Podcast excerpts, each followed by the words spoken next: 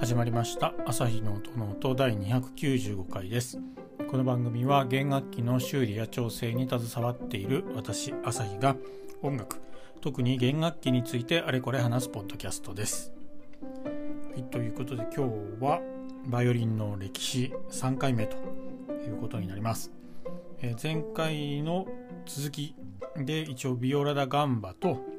ビオラダブラッチョこの辺のところからのお話ですね。でもし今回もまたこの回から聞か聞き始めましたっていう方がいらっしゃいましたら、えー、今日3回目なので1回目2つ前の回から聞いていただけるとあの流れがつかめていいんじゃないかなと思いますのでそちらからをお勧めしたいと思います。そして、えー、毎回なんですけども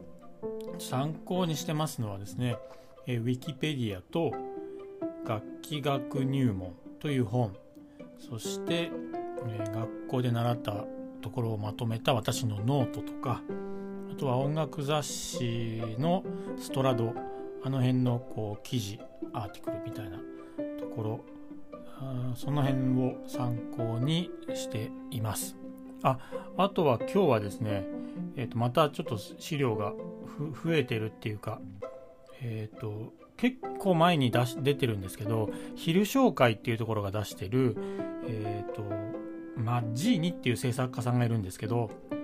その方の生涯をまとめた、えー、となんだっけなジオ・パオロ・マッジーニ、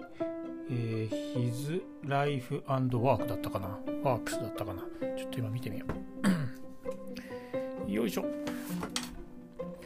えー、ジョバンニ・パオロ・マッジーニヒズ・ライフ・アンド・ワーク。この本を、えー、参考にしてます。あんまり出てこないんですけどね。そんなところでありますね。はい。あとはあそうか。武蔵野音楽大学さんの楽器ミュージアムの、まあ、資料とかあとは展示されてるところのあの説明文とかあの辺のところも参考にしてますのでというところです。はい。ということで前回なんですけどもビオラダ・ガンバと、えー、ビオラダ・ブラッチョ。の場が、えー、あってガンバの方ビオール族の方に関しては貴族の方人たちに。でブラッチョ後々まあバイオリンになっていくっていう方の楽器はまだ一般というか庶民の楽器っていうことで使われてましたというふうなお話をして、えー、それがまた、えー、ブラッチョの方が貴族の方にも貴族の方にもこう取り入れられていくっていう、まあ、事件っていうかそういうふうなことが起きてきます。えーと、これが一応メディチ家とロレーヌ王家こちらがこう結婚式の、えー、結婚式で使うっていうことで大きな注文したりとかそういうふうな感じで市民権を受けてう、ん、市民権というか市民じゃないけど貴族権っていうのかな？を、えー、得ていくと。そうするとまあどちらの方面にもあの要は民衆の方一般の市民たちもあと上流階級とか貴族の人たちにも、まあ、ブラッチョがこうどんどんどんどん入っていくということになるわけですね。でそうするとまあ岩場作ってるっていうか岩場はの勢いはちょっとそがれていくという感じです。当時なんですけどもあの演奏する場所っていうのはまあ影響していると思います。えーまあ、当時その岩場が引かれていた宮廷って、まあ、要はその部屋の中だけで弾いて少人数とかそんな大きなホールを必要としなかったと。で岩盤の特徴としてはバイオリンとかにバイオリン族、まあ、ブラッチョに比べて音量がそこまで大きく出ないんですよ。そういったところもあって、えっ、ー、とまあ、これこのくらいの時期になると、まあ、ルネサンス期になるんですけどこの辺になってくると音量が求められることになるんですよね。その家で弾くとかのそうだとは思うんですけど大きなホールとか、えー、そういったところで弾かれる機会が増えてくるんですね。まあ、バロックになるともっとなのかもしれないですけどそうするとやっぱり音が音量が出てくれる楽器っていうのが必要になってきてそれがやっぱり頑場では出しづらい。でちょっと外を見てみると、えー、ブラッチョビオラ・ダ・ブラッチョっていう楽器がなんだかみんなもてはやされてる。で初期の頃は貴族の人たちもなんだあのうるさい楽器はっていうふうに思っていたと思うんですけどもまあ、だんだんそれがこう大きな音が必要になってくるとかいうところになって貴族の人たちもまあこう価値観っていうかね捉え方が変わってきてるきたんじゃないかなと私は想像しますそんな感じでまあビオラ・ダ・ブラッチョという、ま、腕のビオラ。腕で弾く、え、弦楽器、まあ、腕に構えてですね。腕のところで構えて弾く弦楽器っていうのがだんだんこう広がっていくという感じです。でこれが広がっていくと今度は制作家さんも頑張って作ってるよりはちょっとビオラ・ダ・ブラッチョの方作った方が儲かるよねっていうことにはなると思うんですよ。そういったところもまあこう影響してビオラ・ダ・ガンバっていうのが一旦またまた廃れてしまうと。いう感じですね。そしてですねビオラ・ダ・ブラッチョがじゃあいつ頃このバイオリンになっていったかっていうとこなんですけどえっ、ー、といろいろ資料を見てみてみるとえーと、ウィキペディアとかだと1530年頃イタリアで最初のビオラ・ダ・ブラッチョがっていうふうに書かれたあったんですけどうんこれはちょっとどうなんだろうなっていうところがあってまあウィキペディアっていうところもあるのでなんですけどでその楽器学入門とか他の資料もどうだったかな。ちょっとはっきりしないんですけど、えー、こちらだと、えー、15世紀の頭1400年の初頭この辺に、えー、ビオラ・ダ・ブラッチョがこう頭角を市民権というかねだんだんこう広がってきたっていう風な感じで書かれてます。でこっちの方が年代的にもちょっと整合性があるかなと思うんですよね。一応そのバイオリンっていうのを作った作ったっていうかね、まあ、体制させたって言った方がいいのかな、えー、人が、まあ、アンドレア・アマティっていう人っていうところで今のところ通説というかね一人の重要人物ということで捉えられてるんですけどこのアンドレ・アマティが生まれたのが、まあ、1505年とかそんな感じなので要はバイオリン、えーと、ウィキペディアの方で1530年頃にって言われちゃうとビオラ・ダ・ブラッチョが1530年だともうアマティ生まれちゃってるんですよね。で1400年初頭とかっていうことになるとまあアマティが生まれるまでまだあと1世紀分ぐらいあるわけじゃないですか。って考えるとまあこちらの方がこう、うん、時代の流れ的にも合ってるんじゃないかなと思うんですよね。でごちゃごちゃと私がもうこう3回ぐらいまで3回目になるくらいまでなんか長引かせてしまってるのでちょっともう一度簡単になんですけどおさらいしてみると、まあ、ラバーブっていう楽器がまあ10世紀あたりぐらいにヨーロッパに入ってくると。ラバーブ自体はもっと前からあったと思うんですけど、まあ、ヨーロッパに入ってくるのが10世紀あたり。でレベックっていう楽器になるっていうかに変わっていったのが、まあ、11世紀から13世紀ぐらい、まあ、スペインとかポルトガルのあの辺のイベリア半島の辺りですねでこう広まっていったのが11世紀から13世紀ぐらいかなと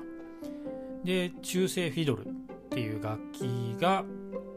多分13世紀から10そうですね45世紀ぐらいまで。で、えー、ビオラ・ダ・ブラッチョが、まあ、1400年15世紀頭。でバイオリン最終的なまあバロックバイオリンみたいな形に大成するのが1500年代中期とかその辺ってやるとこう時代の流れ的には合ってるかなと思うのでこんなとこなんじゃないかなと思います。はい、えレベック、フィドル、ビオラ・ダ・ブラッチョ、バロック・バイオリンこの辺は多分あのー、オーバーラップしてる部分はあると思うんですよね。ガラッと一気に変わったっていう感じはないので、まあ、バイオリン、ビオラ・ダ・ブラッチョからバイオリンが出来上がって、バイオリンってなって、バロックバイオリンになってからは、なんか知らないけど、いきなりバイオリンがブワーって広がっていくんですけど、えっ、ー、と、まあ他のところは、ちょっとこう、オーバーラップしている部分はあると思うんですけど、こんな流れで見ておいていただければいいんじゃないかなと思います。はい。なので、ビオラ・ダ・ブラッチョに関しては、まあ、登場してきたのが1400年ぐらいっていうふうなことで言ってるんですけどこの辺になると今度ルネッサンスになるわけですよね。時代的には中世から。なのでルネッサンスになるとなるとなのかな。うん楽器もいろいろこうなんでしょうね。いろいろ研究されるっていうか構造のこととか音っていったところもかなりこう宗教的な意味合いのところよりは実用的とか先ほど言ったような音量が欲しいじゃないとかもっと弾きやすくしたいよねとかですね。あとはあの芸術性っていったところ、えー、なので何でしょうね。象眼が入ったみたりとか。えっ、ー、とまあアマティとかの楽器だとこうテンペラの絵が描かれているバイオリンみたいのもあったりするようにそういったところのこうなんでしょう。造形としての美しさとかっていうのも多分追求されていくようになるんじゃないかなと思うんですよね。で中世のそのフィドルに関しては2回目でちょっと詳しくお話ししてますけど結構作りが簡単っちゃ簡単なんですよ。でもブラッチョとか、まあ、バロックバイオリンになってくるとこの辺は結構まあそれ専用の、まあ、弦楽器を作る職人っていう人が、まあ、作るようになってきたんじゃないかなと私の中では想像するんですよね。でまあ一つちょっと重要な楽器として今出てきてない楽器があるんですけどリュートっていう楽器がありまして、まあ、ギターみたいに、弓根は弾かずにこう弾いて弾く発弦楽器っていうのがあるんですけどこの楽器も多分もう10世紀よりも前から、まあ、あ存在していてでルネサンスルネサンス期になると,、えーと、これがまた結構なんでしょうね改変っていうかいろいろ改なんだろう進化していくんですよ。でそうあのーサイズ感に関してもソプラノとか、えー、バスバスリュートっていうところまで作られるようになったりとかっていうことでこの辺、えーと、リュートを作ってた人がもしかしたらもしかしたらというその人たちのこの技術とかっていうのも多分、えー、ブラッチョを作っている人バロックバイオリンを作る人っていうのは使っていると思いますしもしくはリュート職人だった人が、えー、ビオラダ・ブラッチョとか、バイバロックバイオリンを作り始めたりとかそれこそ一気に広がってきている。で貴族の方にもこう収めてくれとかっていうようなことになってくると要は稼ぎが取れるわけですよね。そういったところで、まあ、商売うんと収入がたくさん取れるっていうことにもなるのでそういったところでリュート職人だった人がそういう、えー、急奏楽器殺弦楽器の制作にも転身というかねしたりとか。逆に、えーと、もともと中世フィドルとか、まあ、初期のビオラ・ダ・ブラッチョを作ってた、まあ、そんなに腕が上がってないのかもしれない職人さんが竜頭職人さんのをこう真似てもっとああいう感じでかっこよくしたいよなみたいな。ことでこうお互いに影響をし合って、まあ、切磋琢磨してたかどうかわかんないですけどそんなところでだんだんこう形造形としての美しさっていうのも追求されるようになってきたんじゃないかなと思います。まあ、ルネサンスっていう時代背景もありますし。そんなところですね。はい。こんなもんでいいかな。どうでしょうかね。お分かりっていうかなんとなくこう腑に落ちていただけましたでしょうか。ですので、えー、バロックバイオリンが、まあ、1500年代の中盤にまあ、アンドレア・アマティっていう人がですね、まあ、アマティファミリーっていうそこのまあ創始者っていうか一番まあ古い方文献とかで残ってる分にはって言ってもいいのかな。そういうところで。で、えー、クレモナの方なんですけどこの人がいろいろビオラ・ダ・ブラッチョとか、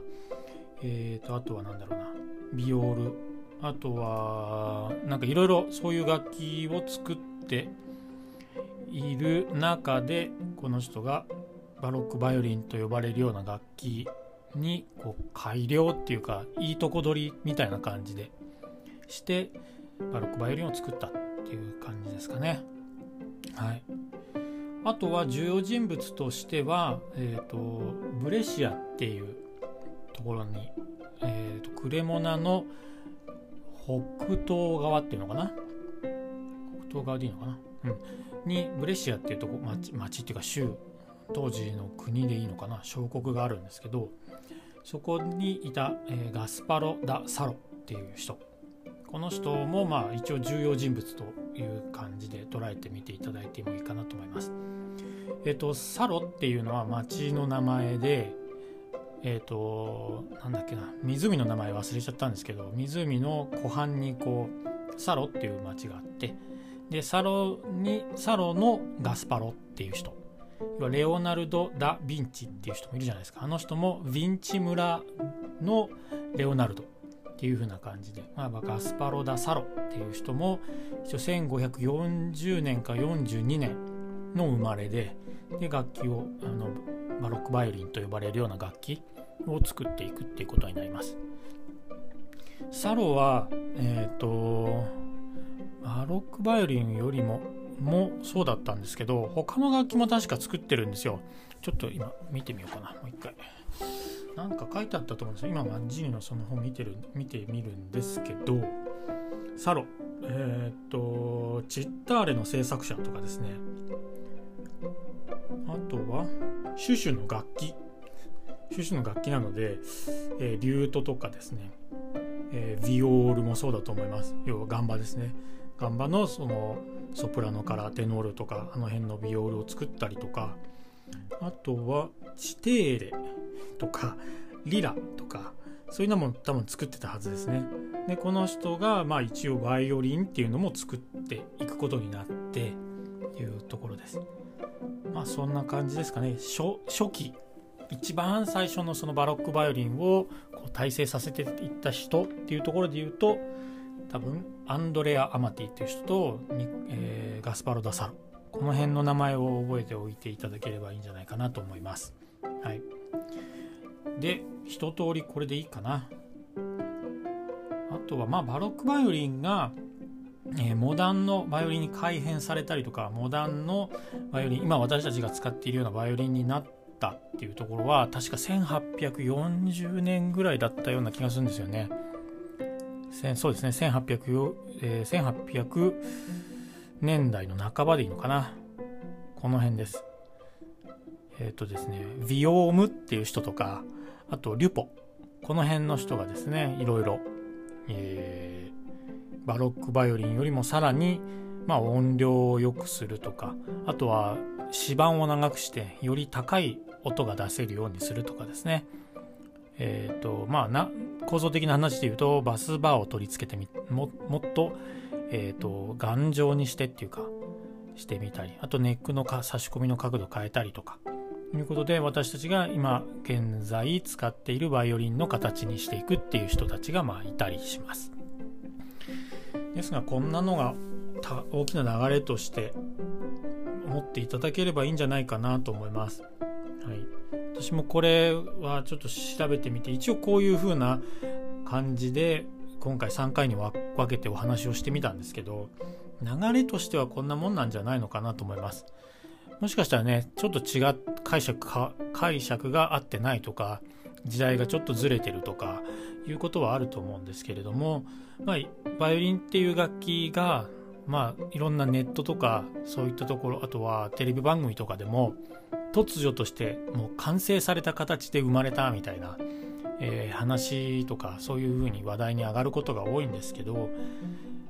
まあそうまあそうっちゃそうみたいなところもあるんですけどもう誰かがそれこそストラディバリが作ったっていうようなことではなくて実際にはもう少し前から、ま、中世の半ば終わりぐらいからルネサンス期をかけて、まあ、バロックバイオリンという一つの形に大成したと。あの千利休が、えー、茶道っていうかねあれを作ったっていうわけじゃなくてあの人も大成した世阿弥とかも能をあの大成したっていうような感じで日本史で習うと思うんですけどあんな感じだと思うんですよね。まあ、アンドレ・アマティ、うん、そしてまあサロダ・サロこの辺の人たちが、まあ、バロックバイオリンと呼ばれるような楽器に一応一つまとめたというような感じで、え、思っていただければと思います。まあ、それが1500年代の半ばという感じですかね。はい。一度これで、あのそのバイオリンの歴史に関しては一通りお開きにしたいと思います。次回からはまた、えーと、私のこの資料を読む力とまとめる力あのこう収録する力がどれぐらいな残ってるか分かんないんですけどそれぞれの制作家さんについて少しこうお話ししていってみようかなと思うんですよね。うん、例えば今のアンドレア・アマティとかガスパロ・ダ・サロ、まあ、サロのお弟子さんである今私もさっき開いていた本のマッジーニとかアマティの息子とか孫、まあ、名前としてはニコロ・アマティとかですね。そういった人。そしてまあ忘れてはいけないというか外せない人物である、え、ストラディバリとか、まあ、ガルネリガルネリも結構ファミリーがあって確か3代か4代ぐらい続いてたはずなんですけどまたそれもガルネリの本ちょっと読まないといけないんですけどそんなところで今度はそれぞれの人物っていうかねこの辺についてもちょっとフォーカスをしてお話しできたらなと思いますのでまああんまり期待せずに えお待ちいただければなと思います。そんなところで今日の、えー、朝日の音ノートはこの辺にしたいと思います。番組を気に入っていただけた方は、えー、ぜひ番組のフォローをよろしくお願いします。Twitter と Instagram もやっております。朝日の音ノートで検索してこちらもよかったらフォローしていろいろお話とかねえできたら嬉しいです。えー、お便りもメールで募集しています。朝日 .soundnote.gmail.com こちらでお便りも募集しておりますので、何か感想とかですね、あと、まあ、専門家の方とかで聞いてる方いらっしゃいまして、いらっしゃって、で、ちょっと違うぞとかっていうことであればご指摘とかもいただけると嬉しいです。そんなところで今日の配信はこの辺で。また次回の配信でお会いしましょう。ありがとうございました。さようなら。